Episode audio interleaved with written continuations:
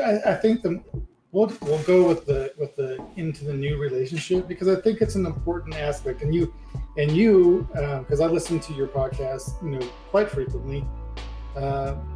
You talk about this a lot, where the most important thing that even I had to realize, and I've talked with my current wife about, is that we, as a couple, we need to stop thinking that we have to complete each other. And really, the way you say it, it's like I knew that, right? It was in the back of my head, I knew that, but I still felt like, coming from a divorce, you're wanting to do everything you possibly can to make this thing worked, but it's all in the wrong aspect. And if you can't get yourself together first, there's no way you're going to get the relationship together. Mm. And so we, with whatever problems that we've gone through the current marriage, has definitely been, we can't rely on each other to complete the other person, because the sheer stress about failing. Yeah.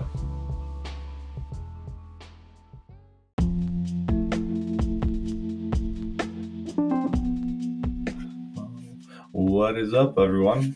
Just one half of the host for the Journey Beyond Divorce podcast. This is Scott Brandt.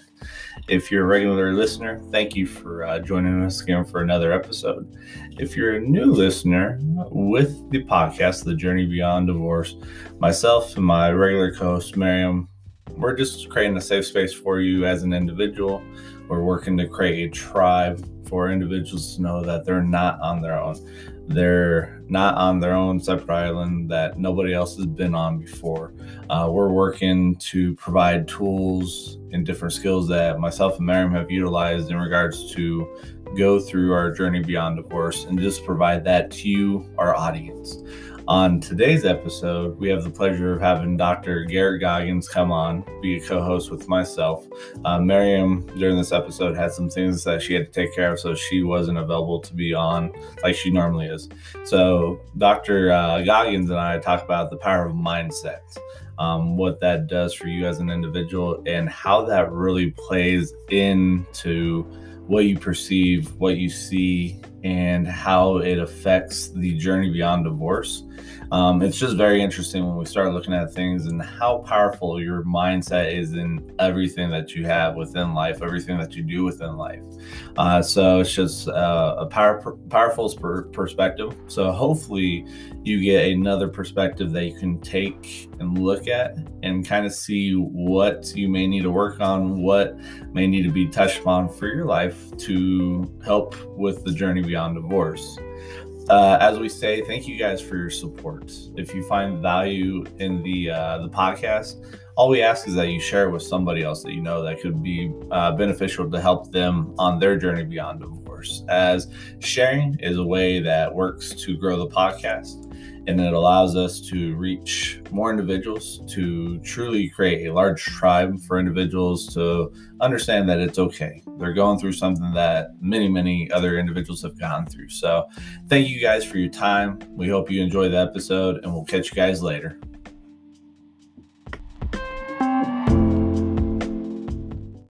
It's thinking right now. It's being slow. There we go. We're live over here too. We got dual and streams going on right now. So dual streams.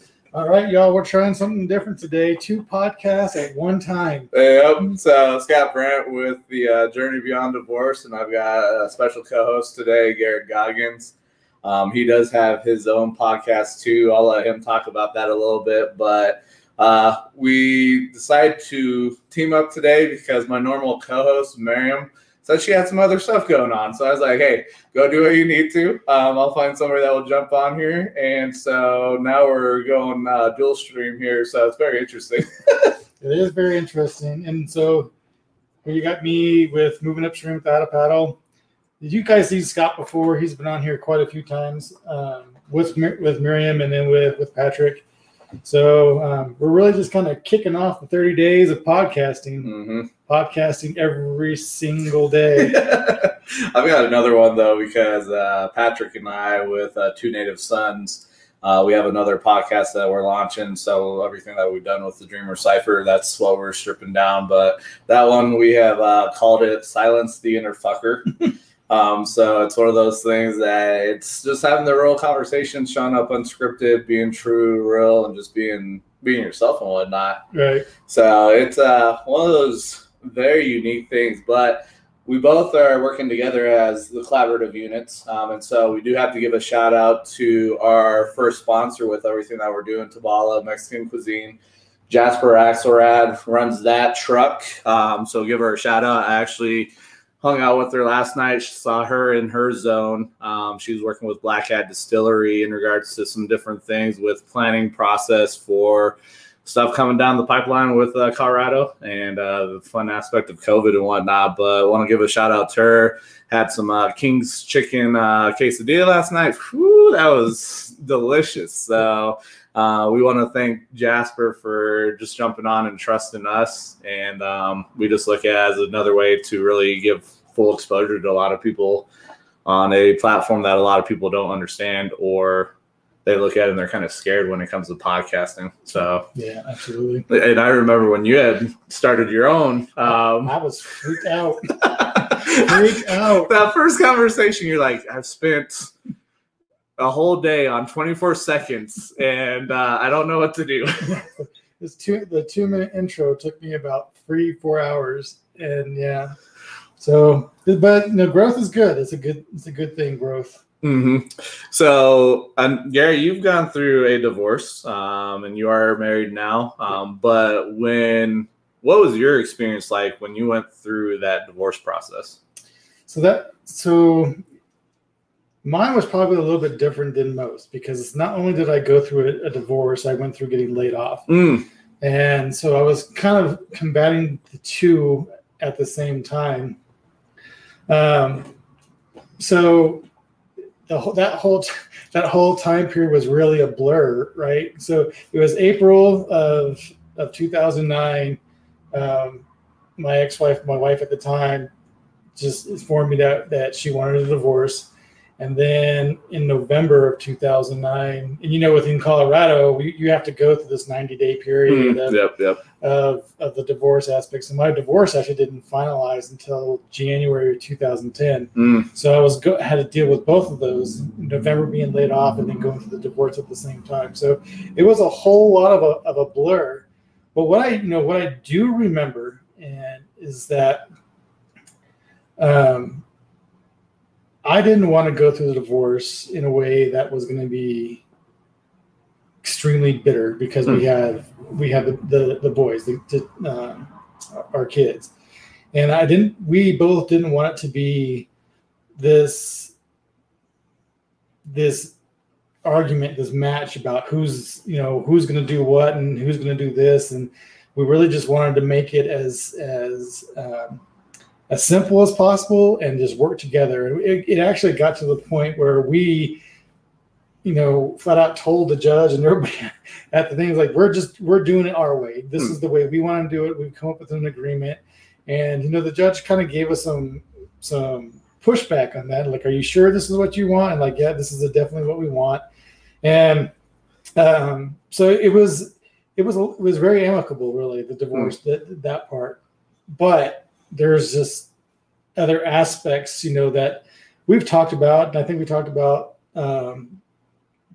amongst different groups, that you just go through this whole, dude, I suck. Because I mean, not only am I going through divorce, I got laid off, and I'm about as worthless can be, right? Woo! So that, yeah, it was a pretty tough time. And it's a unique approach when you look at that, because I know Miriam's talked in regards to the whole aspect. She's like, why does the state have to be involved in everything that I do? Why do they need to know everything?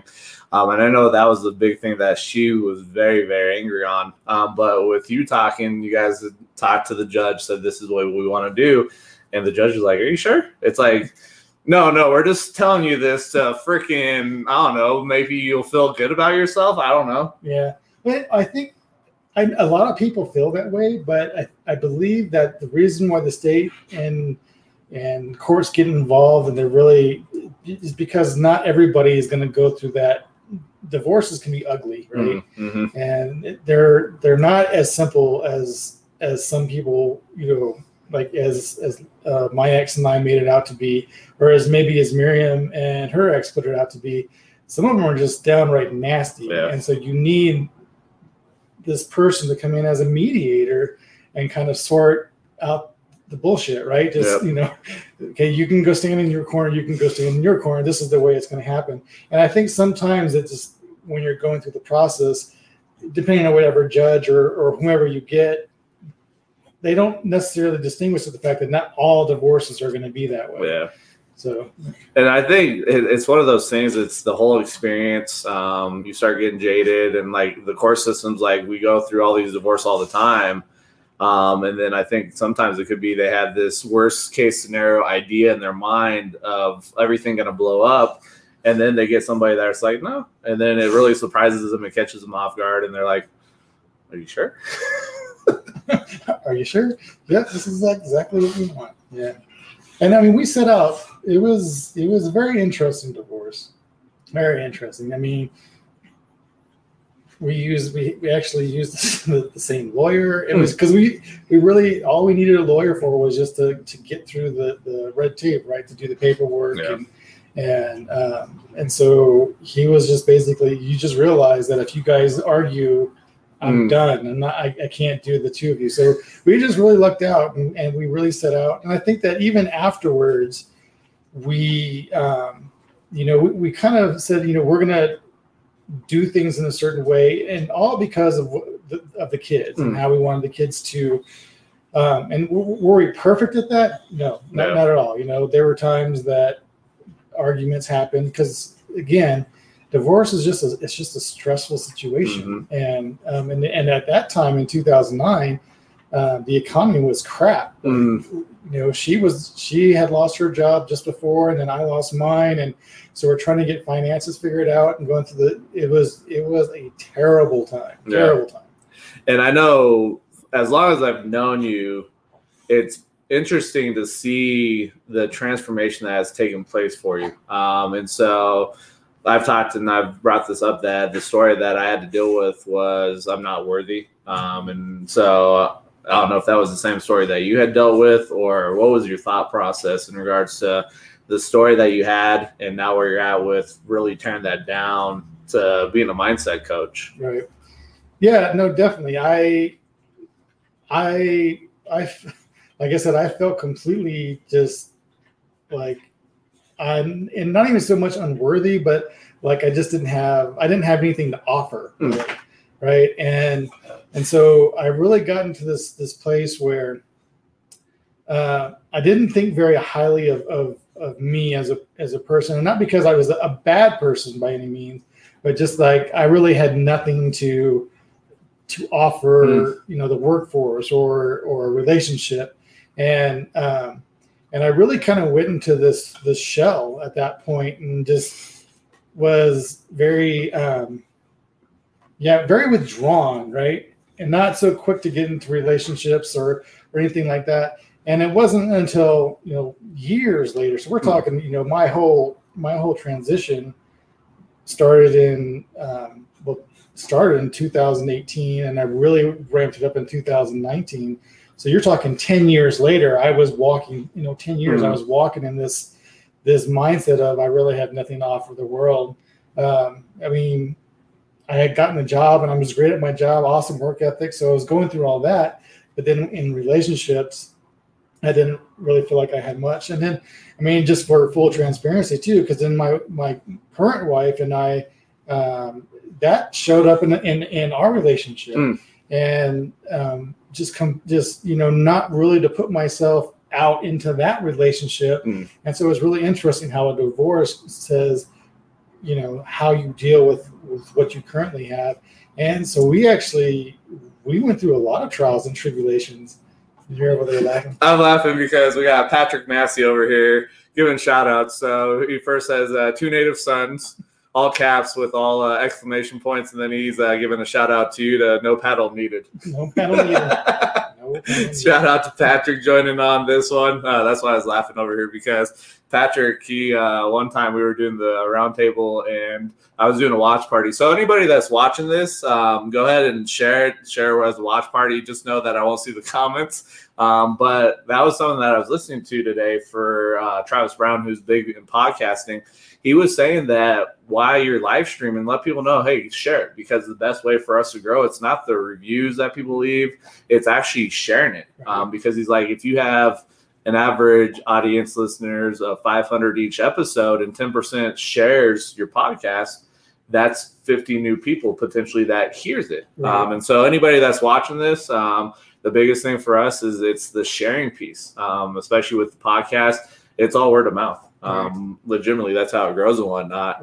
But it's funny because I've seen this before. I've in some different groups, Tony Robbins group dealing with singles and whatnot. And there's a woman that's always on there talking about how she's like, why does my ex-spouse get to be happy? Why did he get in a new relationship? And I just feel like I'm not worthy of anything. And so like that whole conversation, like you talked about, you went from the divorce, got into your new, your marriage, current marriage, and it kind of mirrored itself. But I think it's that mindset piece that is huge with getting in and destroying that. So that way it doesn't come with you. And so with everything that you're doing with the transitional period and getting into the mindset piece as a mindset coach, now that you see that, because you did have a friend that you talked to was going through potentially thinking about calling it quits with his wife, you sat down and talked to them and they had a change of perspective or a change of mindset or whatever it was. So where you're at now, and for individuals that are watching this, listening to this, what advice or what would you suggest to them as individuals if they're on this journey beyond divorce, or even I would say even people that are in a new relationship or that are currently married, what would you suggest or what would you maybe bring up to them? I think we'll go with the into the new relationship, because I think it's an important aspect, and you because I listen to your podcast, you know, quite frequently. You talk about this a lot, where the most important thing that even I had to realize, and I've talked with my current wife about, is that we, as a couple, we need to stop thinking that we have to complete each other. And really the way you say it, I mean, it's like I knew that, right? It was in the back of my head. I knew that, but I still felt like, you know, coming from a divorce, you're wanting to do everything you possibly can to make this thing work, but it's all in the wrong aspect. And if you can't get yourself together first, there's no way you're going to get the relationship together. And so we, you know, with whatever problems that we've gone through the current marriage, has definitely been, you know, we can't rely on each other to complete the other person, because that, I mean, the sheer stress about failing in that aspect is like, especially since you've been through a divorce already. And so, you know, with my current wife, this is her first marriage, like the first time being married. But when you've gone through a divorce, to put that on somebody to say, I have to complete this other person, but I failed in my first relationship, how much more so do you really need to separate that and say, look, I'm going to complete myself. I'm going to do whatever I can to make myself happy with me, because how can I expect you to be happy with me if I'm not happy with myself, right? And so we've had these conversations, and we do kind of have our own little, you know, she's going after her business and going and doing that, and I'm going after mine, and then we're just meeting in the middle. You know, we bounce our ideas off of each other, and it's what makes that relationship work, because then you know, again, you're complementing each other. You have a mastermind group within your marriage and not a reliance group within the marriage. And it's as you would say, Scott, it's a beautiful thing. And it's one of those things, because I was listening to a podcast on the way over here, and it was John Kim, who he calls himself the angry therapist. And he ends up talking about, we have to redefine love, because you have to look at it, and it's what new experiences do you want? You got to look at it and say, okay, what experiences do I want from this, instead of what type of person do I want? It's what experiences do I want to attain from this relationship, this experience piece. And then he said that, and this really kind of blew me away and it kind of punched me in the face too. He's like, you know what? You really don't know what's healthy until you've gone through something that's unhealthy. Right. And I was like, oh man. But that's the thing though, when you start looking at that, some people will not do the work and go through the shit and the muck to say, okay, what do I need to learn from that current situation or the previous situation? And what do I need to bring forward coming into that new relationship, the new piece and whatnot? And then he talks about people will hop, go from one situation to the next, slowly pad it up, and they don't really do the work. Mm-hmm. And so it's funny because I've heard people talk about, well, my ex, they got a house, they got nice cars. I see them, and I was listening, and I held up my finger, and the person's like, I know what you're going to say. But they continue to talk, and then I was like, okay, what was I going to say? And they were like, well, how do you know they're truly happy? Right. And I was like, well, if you knew the question and knew the answer, what's your perspective? What are you doing here? Right. Well, and that's true though, because and that's not even just in failed relationships or what. That's in any, in friends. I just had a conversation with my kids the other day about, teenage kids can be pretty mean, pretty ruthless. Mm-hmm. And I was, you have to think about before you go off and assume that somebody can handle something you're saying to them. You have no idea what's going on up in their mind or mm-hmm. in their heart for that matter. So, he or she may look happy, but there's another aspect too that, even in relationships, our self-image is only going to let us go so far. And so why do we keep going back to the same type of person? Mm-hmm. Because we believe that's the only kind of person that we're worthy of having. Mm-hmm. And so if your ex-spouse is stuck in that cycle, they probably aren't happy. Yeah, and it's just one of those shocking things, but it's also the fact that it's a lot of the internal work. Like I tell people, you got to make yourself happy. The saying I really dislike a lot, times 1,000, is happy wife, happy life. I'm like, we got to quit this shit. It's like, who said this is a great saying? I'm like, oh, well, somebody that was freaking not sure about themselves mm-hmm. and they're relying on the other person to freaking make them happy and whatnot. And I'm like, and then just look at how that gets passed down generation to generation. And then if there's nothing that cuts it off, that's just a vicious cycle that we just constantly see over and over and over again. And that relationship piece, you've got to figure out, you've got to cut it off. And so the shit that happened and you don't like, you've got to figure out, okay, this is the experiences that I need to learn. This is the experience that I need to grow from. Mm-hmm. But how many people really want to do that? That's the toughest part. Well, yeah. I think people want the change. They don't want to put in the work to do it. And really the effort isn't like huge. Mm-hmm. I mean, to overwrite the programming, I actually had a conversation on a previous podcast that's going to be released probably tomorrow. The general, I, even in my mind with where I've come and I've come so far, even my mind was like to reprogram you as a person mm-hmm. is going to take time. And he flat out said, no, it doesn't. Think about how you reset your phone back to factory mode, right? Mm-hmm. It's just the press of the button, and the coding aspect is there. Reprogramming you doesn't have to be intensive. It doesn't have to take years and decades. It can be more of an instantaneous type of thing, but it's all up here, right? Yeah. Until you can get this right, nothing else is going to flow. Yeah. And I think that's powerful too, but it's also like a lot of people are like, this isn't what I want in the next relationship. You should be focusing on this is what I want in the next relationship, because what you focus on expands. Right. Right. But it's funny because you've got to understand people look at life through a different lens. They're looking at different things. So you've got to understand the lens that they're looking from is what drives them. Right. And don't get mad and whatnot.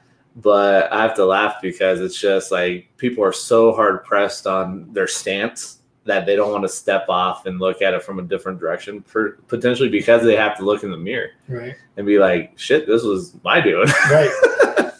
Well, and it always is, right? There's just because, I mean, it's so easy to pass the blame and say my relationship failed because my spouse cheated on me. Mm. Okay, well, was there a reason? I mean, and I'm not saying that there has to be. I'm just saying, you know, you can go back and be like, was there not enough time spent? You know, were you a workaholic and so she went somewhere, or vice versa? I mean, there's always two sides to every story, and to really kind of understand that there, you know, there's a relationship takes two people, so that you know, two people were involved in the actions. So yeah, stop pointing the finger and say, okay, well, what role did I play in it, and how can I change my paradigm part of it? That's the biggest thing, but it's also going into the relationship and understanding that it's 100-100, because you'll have people that will go in 50-50. Well, if you get in a fight, it's 100% that you're trying to delve out here, and it's like, okay, you are 53% responsible. I'm only 47% responsible for this, right. And the other person's like, screw you, buddy. No, this is not my doing. And so if you go in with that idea of 100-100, then the fight's going to be a lot less because you're 100% responsible. They're 100% responsible and whatnot. Right. And that, definitely with my current marriage, there's something that we figured out, you know, and it's taken us a while, is when we do get into an argument or a fight, and we're both pretty headstrong, so our fights are pretty good.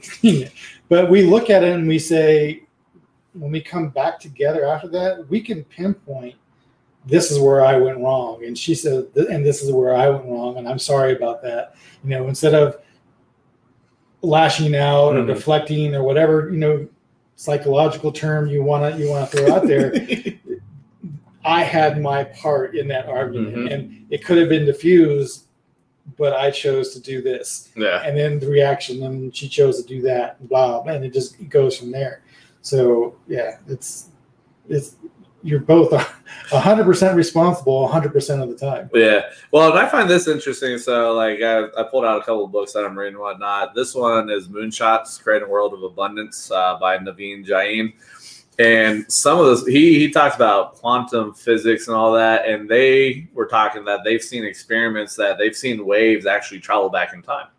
I was like, oh, it took me 5 times to read that in about 15 minutes to really simmer. And I was like, okay, it makes sense, because when you start expanding your mind, you start looking at things differently. You start tearing down the paradigms that may have been stuck in your head. You can start looking at things differently and be like, okay, it does kind of make sense. I still don't fully understand, but it does. And they're like, think about it. You could potentially have the cause before the effect. I was like, oh my goodness. But in here, he's talking about our mindset is a mind-boggling, powerful entity. It is entirely responsible for the world we've created. And people are like, I didn't create this. Your thoughts did.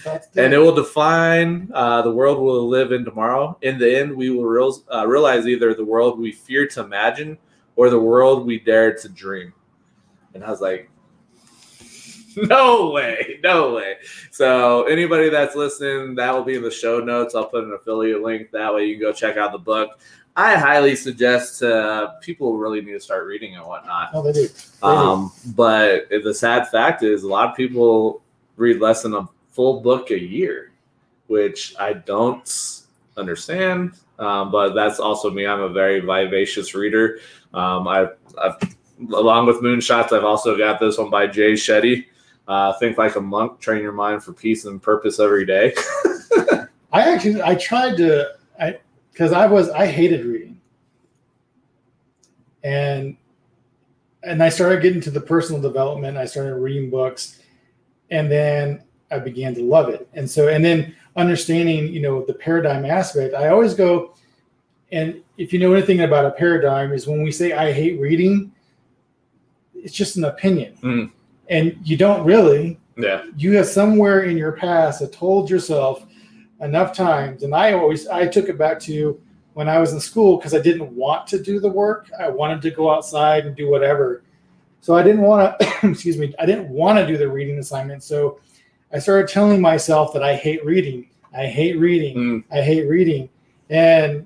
it just kind of stuck with me. And then it just just like anything, like we're talking about with the mindset, when you flip that and you start telling yourself, actually reading is not so bad. I quite enjoy reading. And whether you believe you do or not, your subconscious mind is going to kick in and go, okay, we like to read. Let's do it. Yeah. So it's so surprising because the thing is, people have to understand that by reading, it is a way to cut down your learning curve. You're learning from somebody's experience, maybe of 30 years. But I laugh because I'll see people that are like, what's the best relationship book I should read? I'm like, the best relationship book would be getting into the personal development realm and working on yourself.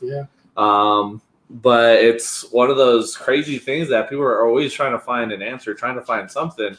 And when I look at the relationship piece, your gift that's really going to strengthen the relationship is by getting into personal development and working on yourself. Because if you're working on yourself, you're going to give permission to the other person that, hey, it's okay that you can also grow. But John Kim, he said this was also very mind-boggling too. He's like, when you get to the point where you're both comfortable, that's actually a detriment to you, because without any like pain or anything like that, you're not growing. Right. And I was like, oh man, because think about how many people have a comfortable relationship because they look at fighting as being a bad thing. And if people would look at it that when you're in a mode of fighting, it's not you versus the other person. It's you working together as a team, facing this problem to try to figure out a solution together. Right. But you have a lot of people within a relationship that will fight and blame the other person because they don't want to take responsibility, or it's too hard because they're like, shit, now maybe I'm the issue and I've got to look in the mirror and say, what can I do differently and whatnot. But yeah, it's just for anybody that gone through the divorce, in a marriage, relationship, you're by yourself right now, I highly suggest getting into the world of personal development, and every day just reading 10 pages a day. If that, it just starts taking that information and start growing and whatnot. Well, so what Jim Kwik says that if you read 45 minutes a day, you can read a book a week. Yep. And then just to go back a little bit, and I'm pretty sure that this was somebody on your podcast before that said, you know, they had gone through marriage counseling and they had gone through just counseling as an individual. And they said that the individual counseling had done more for them, their marriage, than the actual marriage counseling, because essentially what was happening was the marriage counseling was just piggybacking off of the individual. Yep. And so really, if you just cut that out and just do this and you come together, it's everything. And we've said this, you and I, many times, it's an internal thing. You got to work on the inside of you, and then the rest will just kind of fall in place. Yeah. And actually that was Lauren Chessmore that actually brought that up and talked about that, which was, this is very profound, because it's like, I'm saying it. And it's funny because I don't think I shot you over that episode. There was a YouTube video with Dr. Shafell, who was talking on the Mind Valley stage. Vishen Lachiani runs Mind Valley, and they'll have a stage where speakers will come on. And she was talking about the fact that where we're at as adults, a lot of our shit that we're dealing with is because it started in our childhood.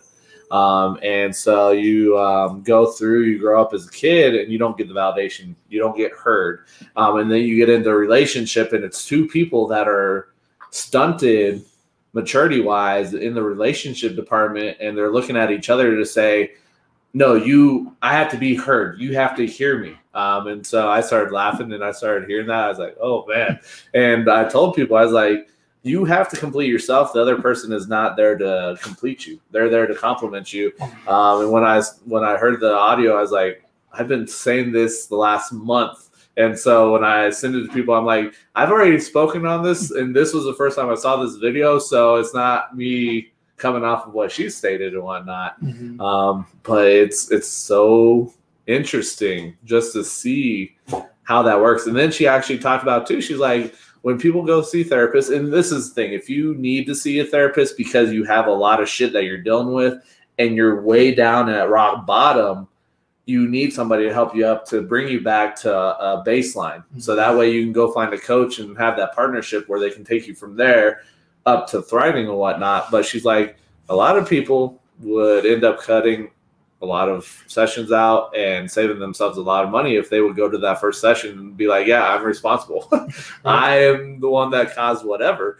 But when you think about it, a lot of people don't want to do that because they're like, nah, I've got to take responsibility. I've got to look in the mirror and say, yep, I have to work on this. I'm the issue. Mm-hmm. And this is, I mean, even that internal stuff sometimes can just be, you're not aware of what happens in your surroundings. Like sometimes there's a difference between, you know, being self-involved or self-centered and focusing on yourself. Mm-hmm. Right. So we're building ourselves, we're building the internal part. And through that, we can become aware about the situations and the happenings that are going around us. So when you can do that on a conscious level within you, mm-hmm. and then you can start seeing, oh, look how I'm reacting to this situation. And I'm not noticing my wife, or I'm not noticing my husband. I'm more just involved with what's, you know, my workings. But as you do the personal development, you become aware of things that you're like, oh, that makes a lot of sense. Yeah. And when I was going through my journey in personal development, I really started connecting dots about what I was doing wrong in the relationship to put a barrier between my wife and I. Mm. And that, again, you know, I've opening up and seeing what she was needing from me, not so much to complete her, right, but just what she was needing from the relationship. And it was just, I mean, we could probably go on for days about work, that personal development, what that does for your relationship and for in any relationship is mind blowing. Yep. And I think it's powerful. But it's also one of those things too, that like going into the next relationship, I know one of my biggest things that I'm looking at going into the next relationship is an individual that has a growth mindset, that is always looking to improve themselves and looking to grow. But that's also come with my journey and where I'm at. It's taken a long time, because I know where I'm at, because I have to laugh. I went on one, this was about 2 years ago, I recall. I went on a date with somebody I met online, and she's like, do you think my accent's funny? And she had a Southern accent. And so I was like, no. And she's like, well, people at my work make fun of me for it. I was like, well, why are you letting it bother you? This is who you are. Right. But when that brought up, I was like, nope. And so it's one of those things that it's just, I don't know what to say, because I have to remember people are looking at life through their own lens. Yeah. But it comes down to that validation piece and wanting everybody to love you and trying to be driven by being validated by everybody else. But I think that's personal development realm that's really helped me out, that it's on me. The relationships are just a complimentary piece, and I don't have to worry about it. So if something does happen, then that's on them. If they end up having an expired relationship, they walk out. Okay. Cool. I'm not relying on them to complete me. Right. And that kind of just coincides with yours, the Fuji lifestyle, right? Mm-hmm. It's either you like me for who I am or you don't. Yep. So either you like me because I have an accent or you don't. Yep. I really don't care at this point. No, I only want the people around me. And that's how much more important is that in a marriage or in a new relationship. It's, look, I've gotten myself to a point where I feel like I'm complete. And that's where the compliment's going to happen, because either you're going to accept this or you're not. And when you accept it, then you're on this common plane. And then you're accepting that person for the completeness that they found, and then the completeness that you found. And then that compliment does happen. Yeah. And that's just mutual respect. And that's really, like, if you think about it, that I think a lot of relationships just, they don't have the mutual respect. Yep. And I think because in Jay's book, he had talked about, he went and listened to this monk speak, and the guy had spoken that you have to be mindful that planting trees under whose shade we do not plan to sit. And I look at this aspect now with my journey and my two daughters, working with them and helping them with that mindset piece. That way it impacts my great-great-great-grandchildren times six when I'm not around, right? Because it had passed down, and I'm planning that flag as a legacy to say this is no more. This is what's going to take place going forward. Mm-hmm. And it's just one of those powerful things and whatnot. But I think it's also the awareness piece. Yeah. And so you have to be mindful about focusing on the root cause and not try to focus on all the branches and leaves and whatnot. It's focusing on the root cause of what's going on. Right. And a lot of the root causes are self. As always, over there barking. She never barks. Sorry about that. So that's going to be extremely loud. So there's people out there right now. So goodness. All right. Goodness. That's strict. She never barks. I don't know. She's got to protect the house, man.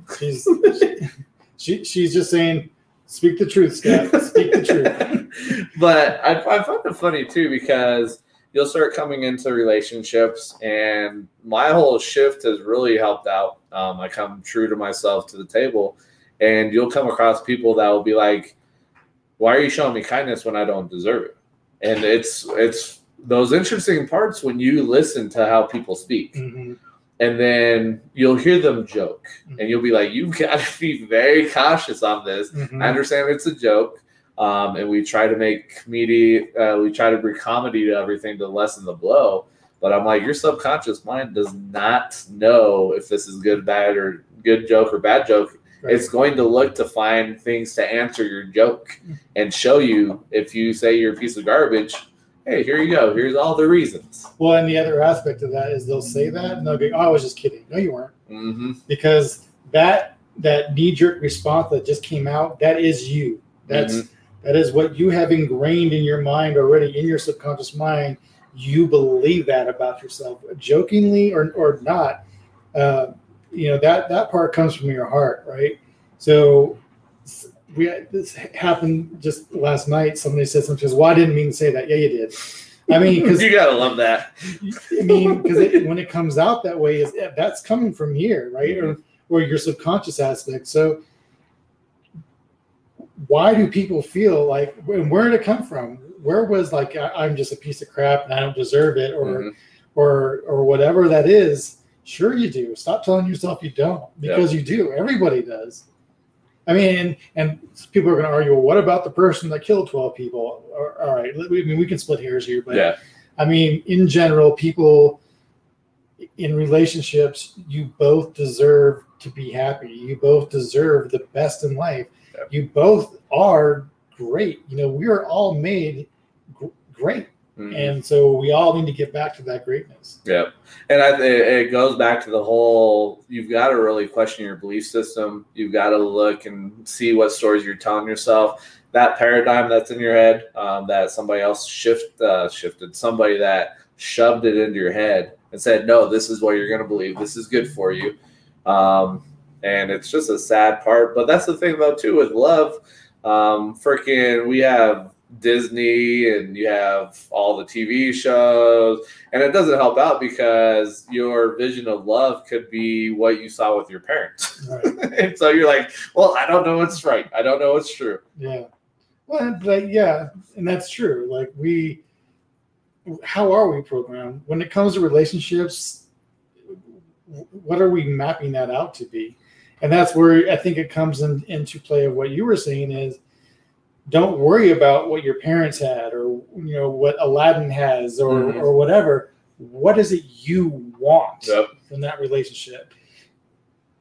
And build it from there. Like create your perfect relationship mm-hmm. instead of just trying to mimic what other people had, because what may have been working for them isn't going to work for you. I mean, we're all individuals, but so create the perfect marriage. Yep.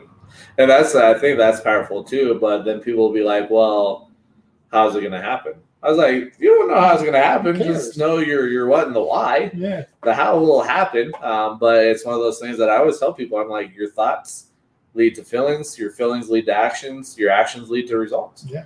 And so if you have these slots that you're not worthy, you don't deserve it, you're going to feel bad about yourself. You're going to feel like why do I need to do anything? And then your actions, you're going to go out there and start, if you don't do the shifts, you're going to start attracting the same shit that you dealt with before. Mm-hmm. And then you're going to be like, well, what's going on here? Like, why am I in the same relationship that I just got out of? Right.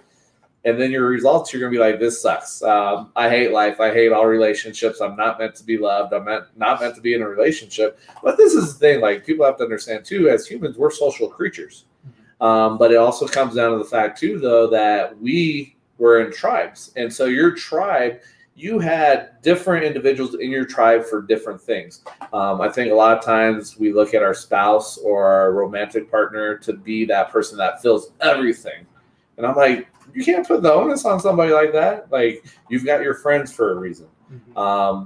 Coming from a male, female, being a guy, like, your male friends are going to give you a different light, different perspective than your female romantic partner. Right. But I think that's the other thing, too, is, like, we've got to the point where, like, everybody's the end all be all and all this and that. And I'm like, that's not how this works. We got to understand where our tribe mentality, and you got to build your tribe. Yeah. Because maybe your romantic partner, your spouse, hasn't dealt with it before. Maybe they've had a different life experience that they've never known what's going on. Mm-hmm. And so I think that's the other thing, though, is looking and saying, okay, is somebody holding space for you? Even if they don't understand the empathy aspect, but you also have to hold space for yourself, and you got to give yourself grace and whatnot. Yeah. So it's just one of those things that I just look, and when I see different things, like, people are getting upset, crying, and they're like, why I'm not getting the same thing? It's like, well, are you working on yourself?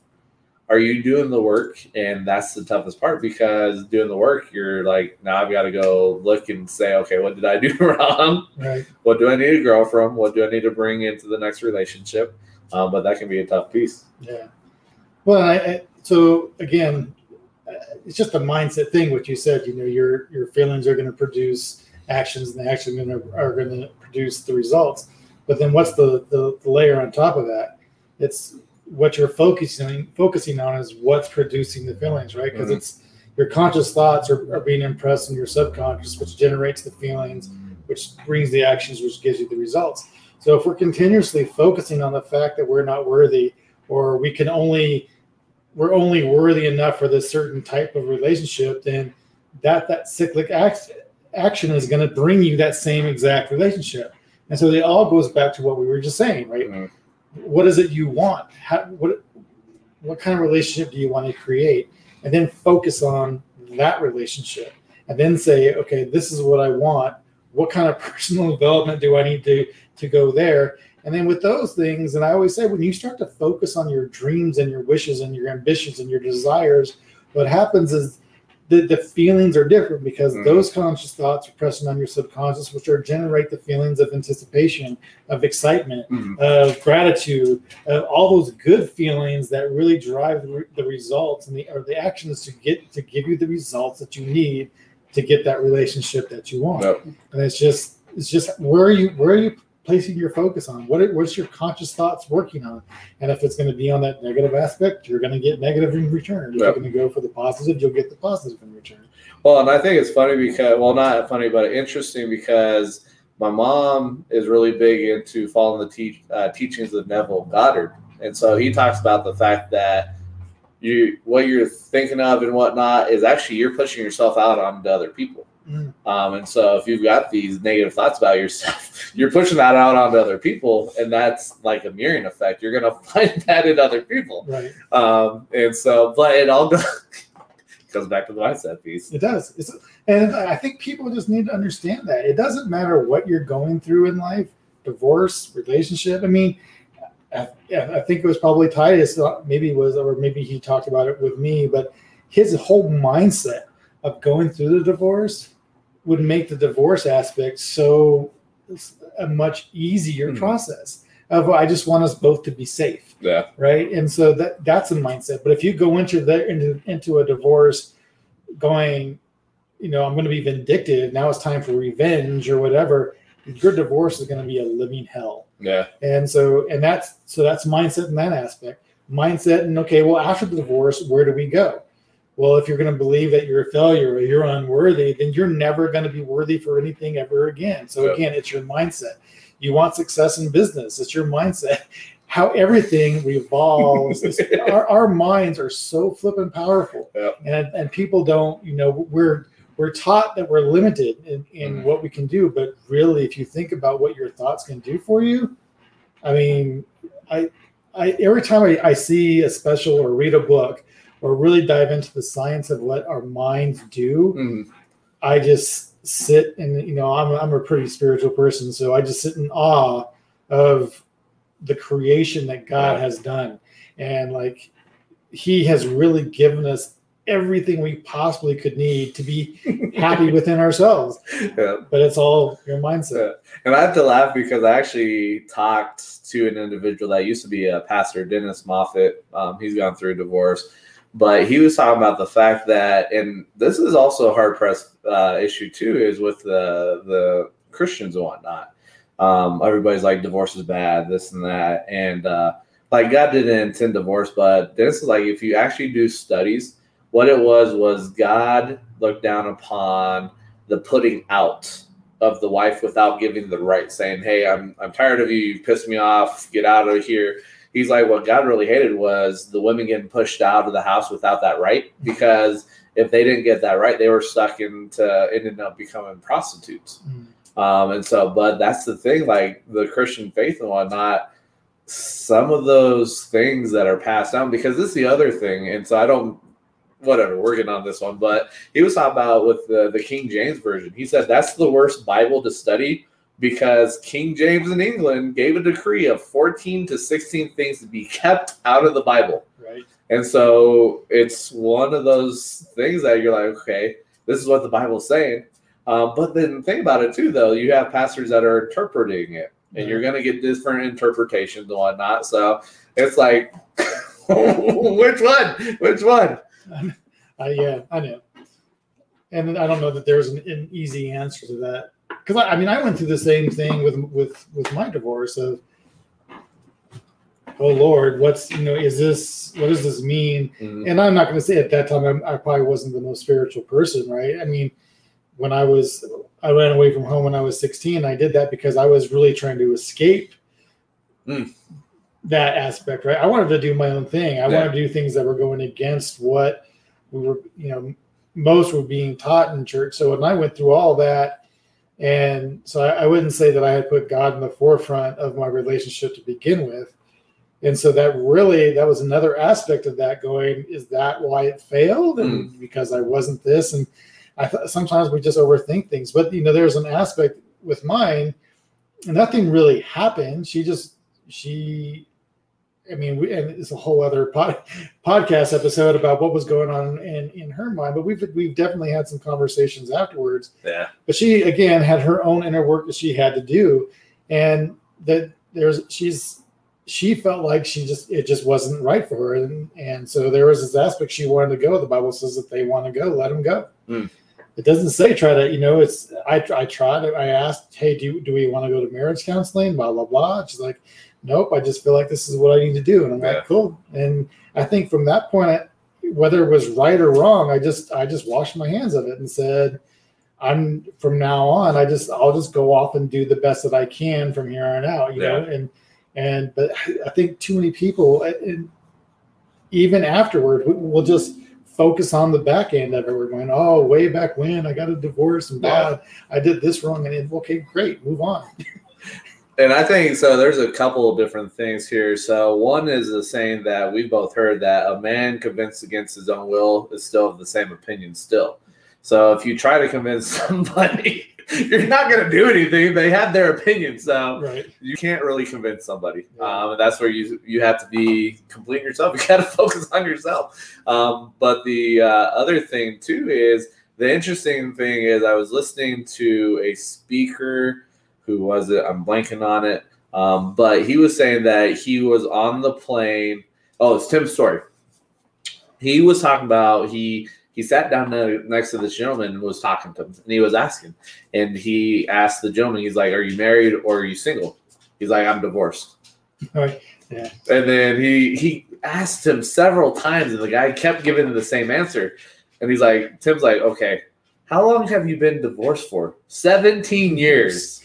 And so the fact that he's like, think about that. That person's using that as a crutch to not move forward. And so when I thought about that, I'm like, how often do, if somebody asks me, are you married or single, how often do I tell them I'm divorced? Because think about it, like you're applying for something, it's like, are you married, single, divorced? Yeah. And so there's the option for that. There's that stigma. Like once it's, yeah, I'm divorced, so therefore it's like an alcoholic. And I hate to say this, but it's true, right? So, you know, alcoholics, they're forever alcoholics. Mm. They go through AA, they kick their addiction, and then years have gone by, and they haven't touched a drop, but they still label themselves as an alcoholic. Mm. Well, so what point in time does it come to, I've reset that button. I'm not, yes, I'm divorced for so long, but so when do you say, oh, I'm single? That's where you got to make that determination. Yeah. But that's the other thing, too. It's interesting because you'll hear people that will be like, hey, this person, I know this person, they've got divorced, they go into another relationship, they seem to be happy. When is it my time? When does that happen? And I'm like, you've got to look at it. And that's work that you have to do. Mm-hmm. And your body and your mind is going to determine when, okay, you're ready. But it's also, I think it comes down to the thoughts again. It's like, here you go. Your mind's going to say, nope, you're not ready. You've got to learn something here. But that can be a tough thing for people because we're such in a society of comparing. Yeah. Well, no, I think you're right. And I think it is that the more you tell yourself, again, your thoughts, the more you tell yourself you're not ready, you're not going to be. And there's so Henry Ford said, whether you think you can or whether you think you can't, you're right. It's really, what is it you think? So if you feel like you want to have a relationship and you keep telling yourself that you're not ready, you're never going to be ready. When you get that feeling, go with the feeling and say, cool, I got the feeling, I'm ready. Yeah. And when you start telling yourself that you're ready, you'll be ready. Well, it's interesting, too, because it's like you'll see these rules of dating. Like, oh, if you get somebody's number, wait 3 days. It's like, what? Get out of here with that bullshit. But it's one of those things that it's like, hey, this is the role of society. Let's follow it. It's like, screw with that. That's freaking stupid as ever you'll ever see. I agree. I'm like, you know what? If you want to call the next day, call the next day. If that person thinks that you're now or what's the word, pathetic or whatever, then so be it. Then you don't need them. Well, then I've heard it said, because you'll have a lot of people, especially for females, it's like, let me play hard to get. I'm like, why? If you like the guy, don't play hard to get. But it's this whole stigma and the crazy ass stupid shit. Well, but stupid is that the guy, because they have to play the game because that's the rules that society has set out. And so we all, well, I shouldn't say we all, because we don't, right? Because we've changed our mindset, but the vast majority plays within the rules that society gives us. Yeah. But that's not those really, there are no rules. There isn't. We make our own rules. Again, think of it up here of what you want, go out and get what it is you want. It's just funny. But this is also my thought process. So I may be on my own island for everything, which is okay. You either love me or hate me, but there's no in between with me. So you know where I stand with you. Yeah. There's been times that like I'll just speak the truth. And I'm like, if you don't like it, well, you got to look and see why you don't like it. If I'm speaking the truth and you're like, that sucks and that's so stupid. Well, why does it suck and why is it stupid? I do remember as a kid in the church that there's something that always stuck out to me that was you can tell when it's the truth because it rubs you wrong. Mm. And so when you feel like this uncomfortableness, that's something that's going against somewhat of a lie. So I mean, it's just that you just judge that on there. So you're like, oh, I don't like that. It's probably because it's the truth. And so you need to change something. It's good times. It's good times. So now we got, of course, as we run through the pod decks. So we've got these out here. We'll run through them very easy. Anybody that does live stream broadcasting, is thinking about getting into podcasting, or you're already doing it, I highly suggest getting these tools here, pod decks. I know I've got a code that you can utilize. It's 10% off of your first order. It's Letsgo26. But I know Travis has come out with a web-based application that you can download. Apple's already got it. Android should be out the 27th of November, of what he's saying. But in there, it's got like 12 decks. So for what we have physically, it's 5 decks and whatnot. So, but it's funny because I've watched videos that you've done, and usually I'll watch a little bit and then I'll scroll through and whatnot, and then I'll get to them because I love watching that stuff. Because you'll watch people and their reactions. Right. They're like, "What is this?" I think it's cool, like the pod deck things, and I'm actually glad you introduced them to me because it does take it to a different level. But it's really strange how the questions, as random as they are, will always end up coming back around to whatever the topic was. Yeah. And it's so, I mean, I have yet to get an outlandish one. Yeah. So maybe that's just it. But that could be why. So the first one that I pulled here was, it's the interview deck. What things do you do every day that you wish could be automated? So there's a lot. So cooking, if I wish there would be, so like if Star Trek could come to reality where we could just walk up and say, I want this, and it was just happen, you know, that would be awesome. And then dishes, like I know we have dishwashers and that's automated, but I still have to load it. Yeah. And you know, I have kids, and so sometimes they can do it, but when they're not around, it's something I got to do. And I could be reading books, I could be doing whatever, yeah, rather than cooking food and doing dishes. So those would be the two things that I think with everything that I do now. I think doing the live streaming, doing the podcast, ultimately the thing that if I could automate it was being able to take the thoughts that I have to give the titles and to do the editing and all that, like just do it that way. So I don't have to worry about that. Right now, I think that would be the things that if I could automate, that's what it would be, because it would be a lot less work. But it's okay. So I enjoy it because it's the creative process and whatnot. But it's very interesting when you start looking. But going back to your cooking aspect, you have subscription services that put everything together for you. You just have to still cook it. That's true.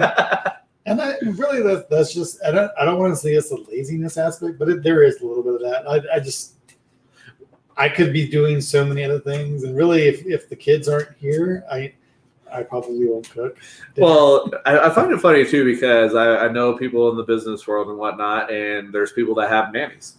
There's people that will have people that will professionally prep their meals. Mm-hmm. So there's a way that automates it for you. You still have somebody else doing it for you, but maybe one day I'll get to that point. Oh, it's coming. We already know. So let's see here. So this. These are funny. So, what technology do you wish existed? Can we go back to the Star Trek and making my food situation? That's the technology I want. I don't know. Like I utilize. Well, I shouldn't say I utilize. I've been finding a lot of technologies that actually already exist that have been making my life a lot easier. Right. So. You know, writing this new book with Google Speak, and you can just talk and it types it out.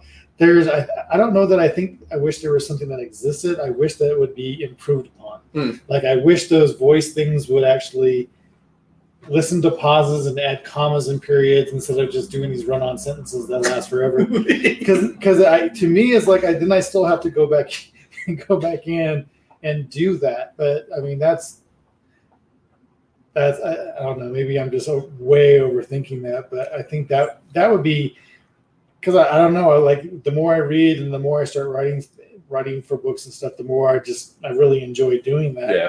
And the fact that you can talk through it, and I feel like that really gets the emotion out. But then it doesn't, and it's easier. But then I have to go back through and add that all in there. Yeah. And then you start second guessing what it is you said. Like, oh, maybe I should rearrange that word because I don't. Well, it's just like when I write my notes, my writing's so small that I'll start reading and I'll be like, I think it says this. And then I'm like, nope, scratch that. I got to go back. And so Miriam's like, what are you doing? I'm like, well, I'm reading my writing, and it needs to get a little bit bigger and whatnot. Yeah, it does. I've seen your writing. It's a little – If you need a microscope to see what it is that you said. Little magnifying glass. No, it's even too small for a magnifying glass. With the technology that existed, ultimately, like if we could get it to where we have these, like the banking tubes where you put the money in there and it sucks up. If we could have that where we could just get shot up through the tubes to like Denver, whoo, buddy, like that would cut out a lot. But it's like these futuristic technologies and whatnot for me. But yeah, it's interesting just to see like things that are coming into fruition and whatnot, like virtual reality, and we have to deal with artificial intelligence, which that's a funny thing. They're like, why do you want to deal with something that the name is artificial intelligence? It's made up intelligence. Right.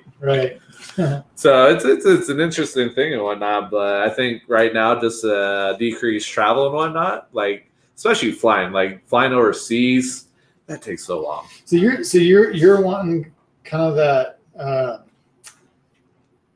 the Polar Express. Where have you seen that movie with your girls? Yeah, where they jump into some little turbopod thing that takes them. Mm-hmm. That's what you're talking about. Yeah. Sweet. But it's interesting. It's funny, but you know what? Like that's where you can start dreaming and start creating your realities. But that's also where you start thinking about the audacious, hairy goals that everybody looks at you like they're crazy. This is funny because I was listening or reading, and they were talking about the Wright brothers. And so when they talk about flying, their dad was a priest or pastor, and he's like, humans aren't meant to fly. You're going to go to hell if you fly. Imagine if they would have listened to their dad. We wouldn't have airplanes. Yeah, so it's one of those interesting things. So now, and I find this funny because this has not been opened yet, so it took me a little bit to open it.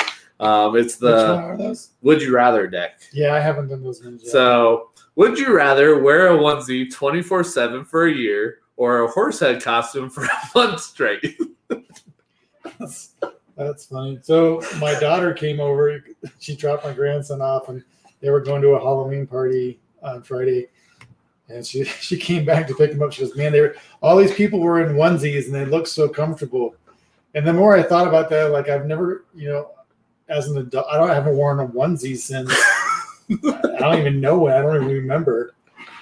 But I think I'd go with that because watching the little kids run around those onesies, they do seem pretty comfy. So. And so we have Danielle McCarthy that commented. She said Jetson tubes for travel, just like the Jetsons. Oh, yeah. Jettison tubes. That's a good one. Yep, so we got a few things futuristic and whatnot, but also give a shout-out to Danielle because she's on the challenge also of doing 30 days of posting. So anybody that is looking for another podcast to check out Danielle's Coffee, Chicks, and Cash.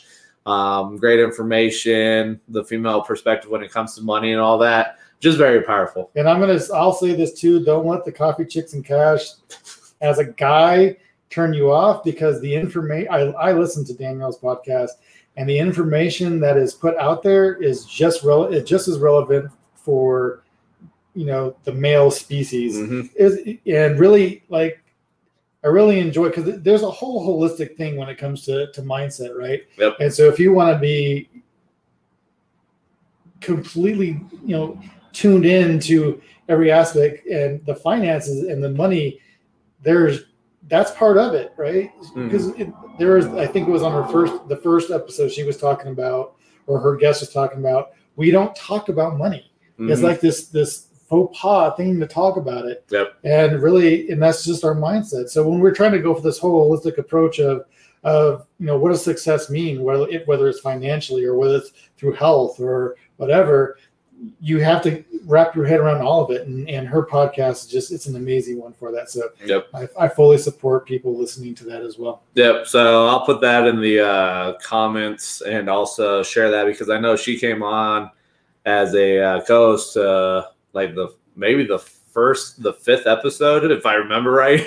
We've gone, and I think we're at, this is episode 27 for the podcast.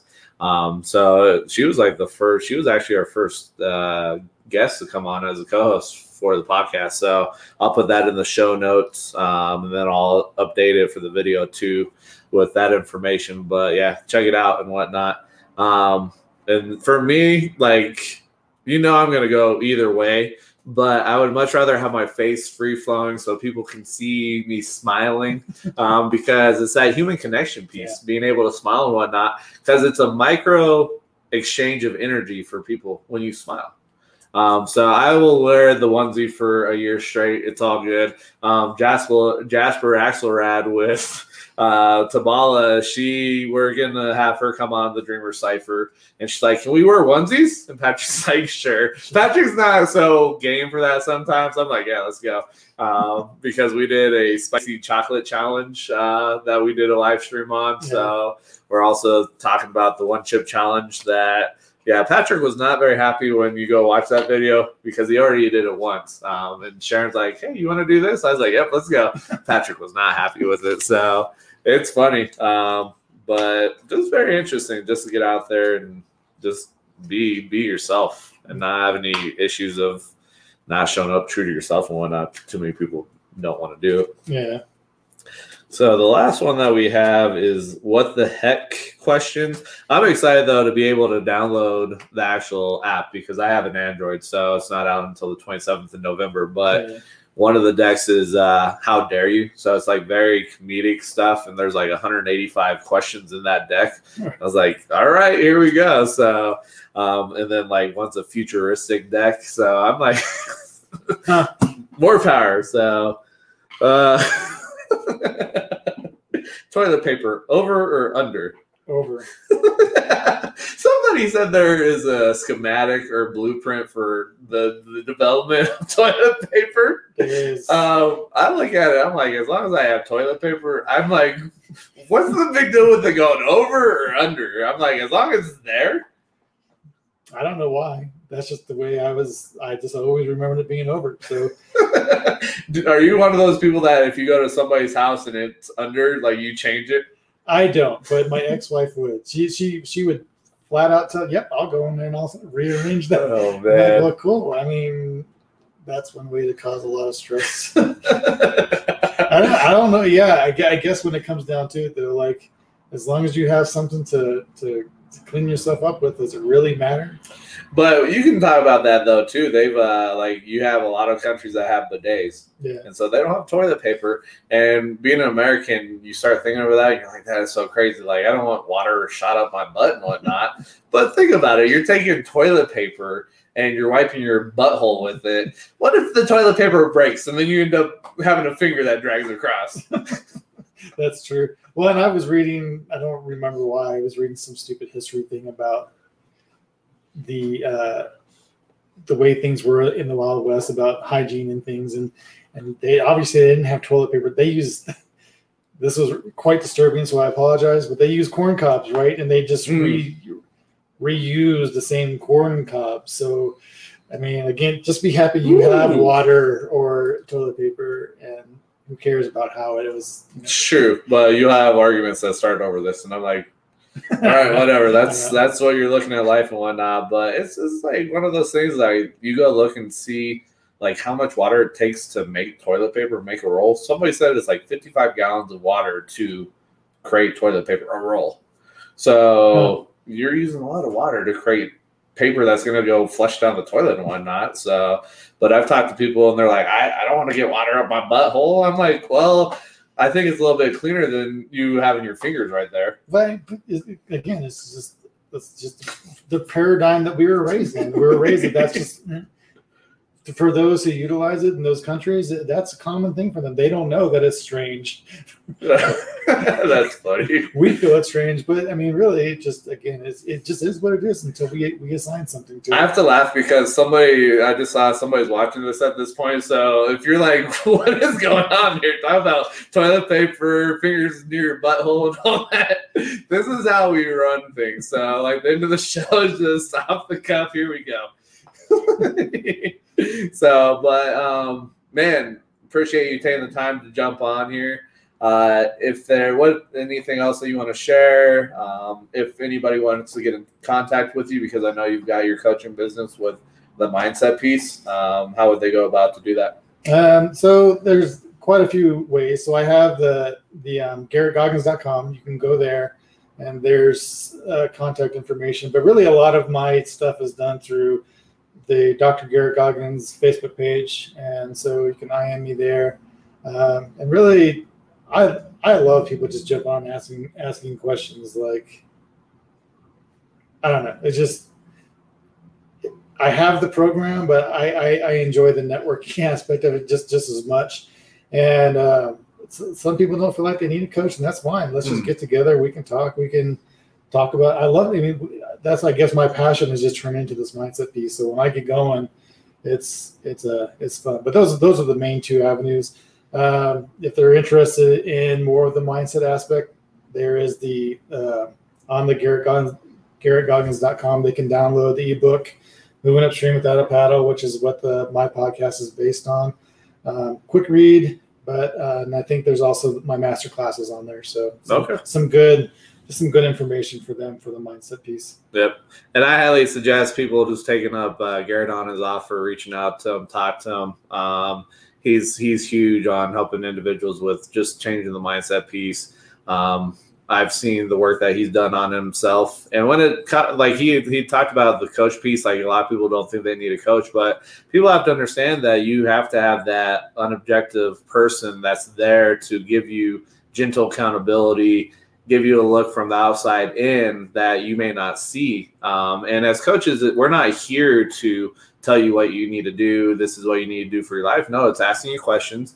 Because as individuals, we're the hero of our own life. We're the expert of our own life. And so it's just helping you out with that because having people sit with you just in the shit and just be there for you, that can be huge for you as an individual. So, but thank you guys for your time. If you have any questions in the show notes, we do have the email that you can reach out to myself and Miriam.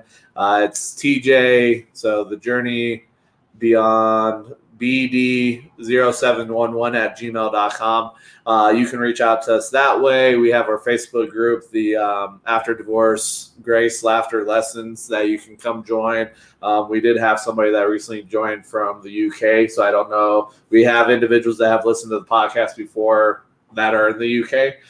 So if that's who you are, thank you for jumping on there. Hopefully we can give you that space and that safe space for you. But other than that, looking forward to coming back next week, provide more value, share more tools and whatnot, and just give you this family and this space for you. So we'll catch you guys next week. Yeah, same for my people. Thank you, Scott. Y'all know how to get in touch with Scott and Miriam now. If you're going through divorce, definitely. But, I mean, they're the people to reach out to, just because you do need a safe space. And so I listen. I haven't. It's been years since I've gone through my divorce. And I still find information in your guys' podcast that I can relate to today. So I strongly encourage reaching out to them, and just know that we're doing 30 days every single day. There's going to be something on these podcasts. So. Tune in, and you can get just inspired or whatever you need from us. So, yep. All right. Let's go.